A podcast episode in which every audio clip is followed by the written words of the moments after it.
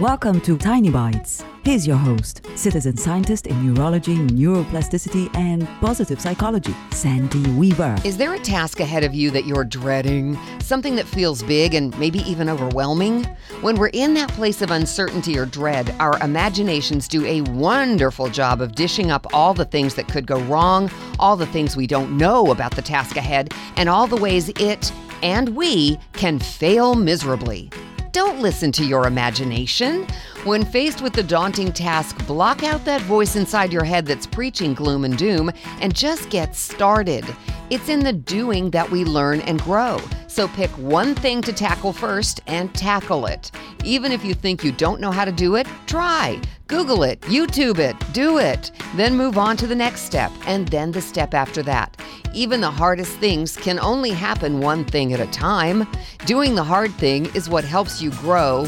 And before you know it, you've done the hard thing. Yay you! Subscribe to the podcast and share it with your friends. And there's lots more at center for workplace happiness dot com. Here's to your well-being, one tiny bite at a time.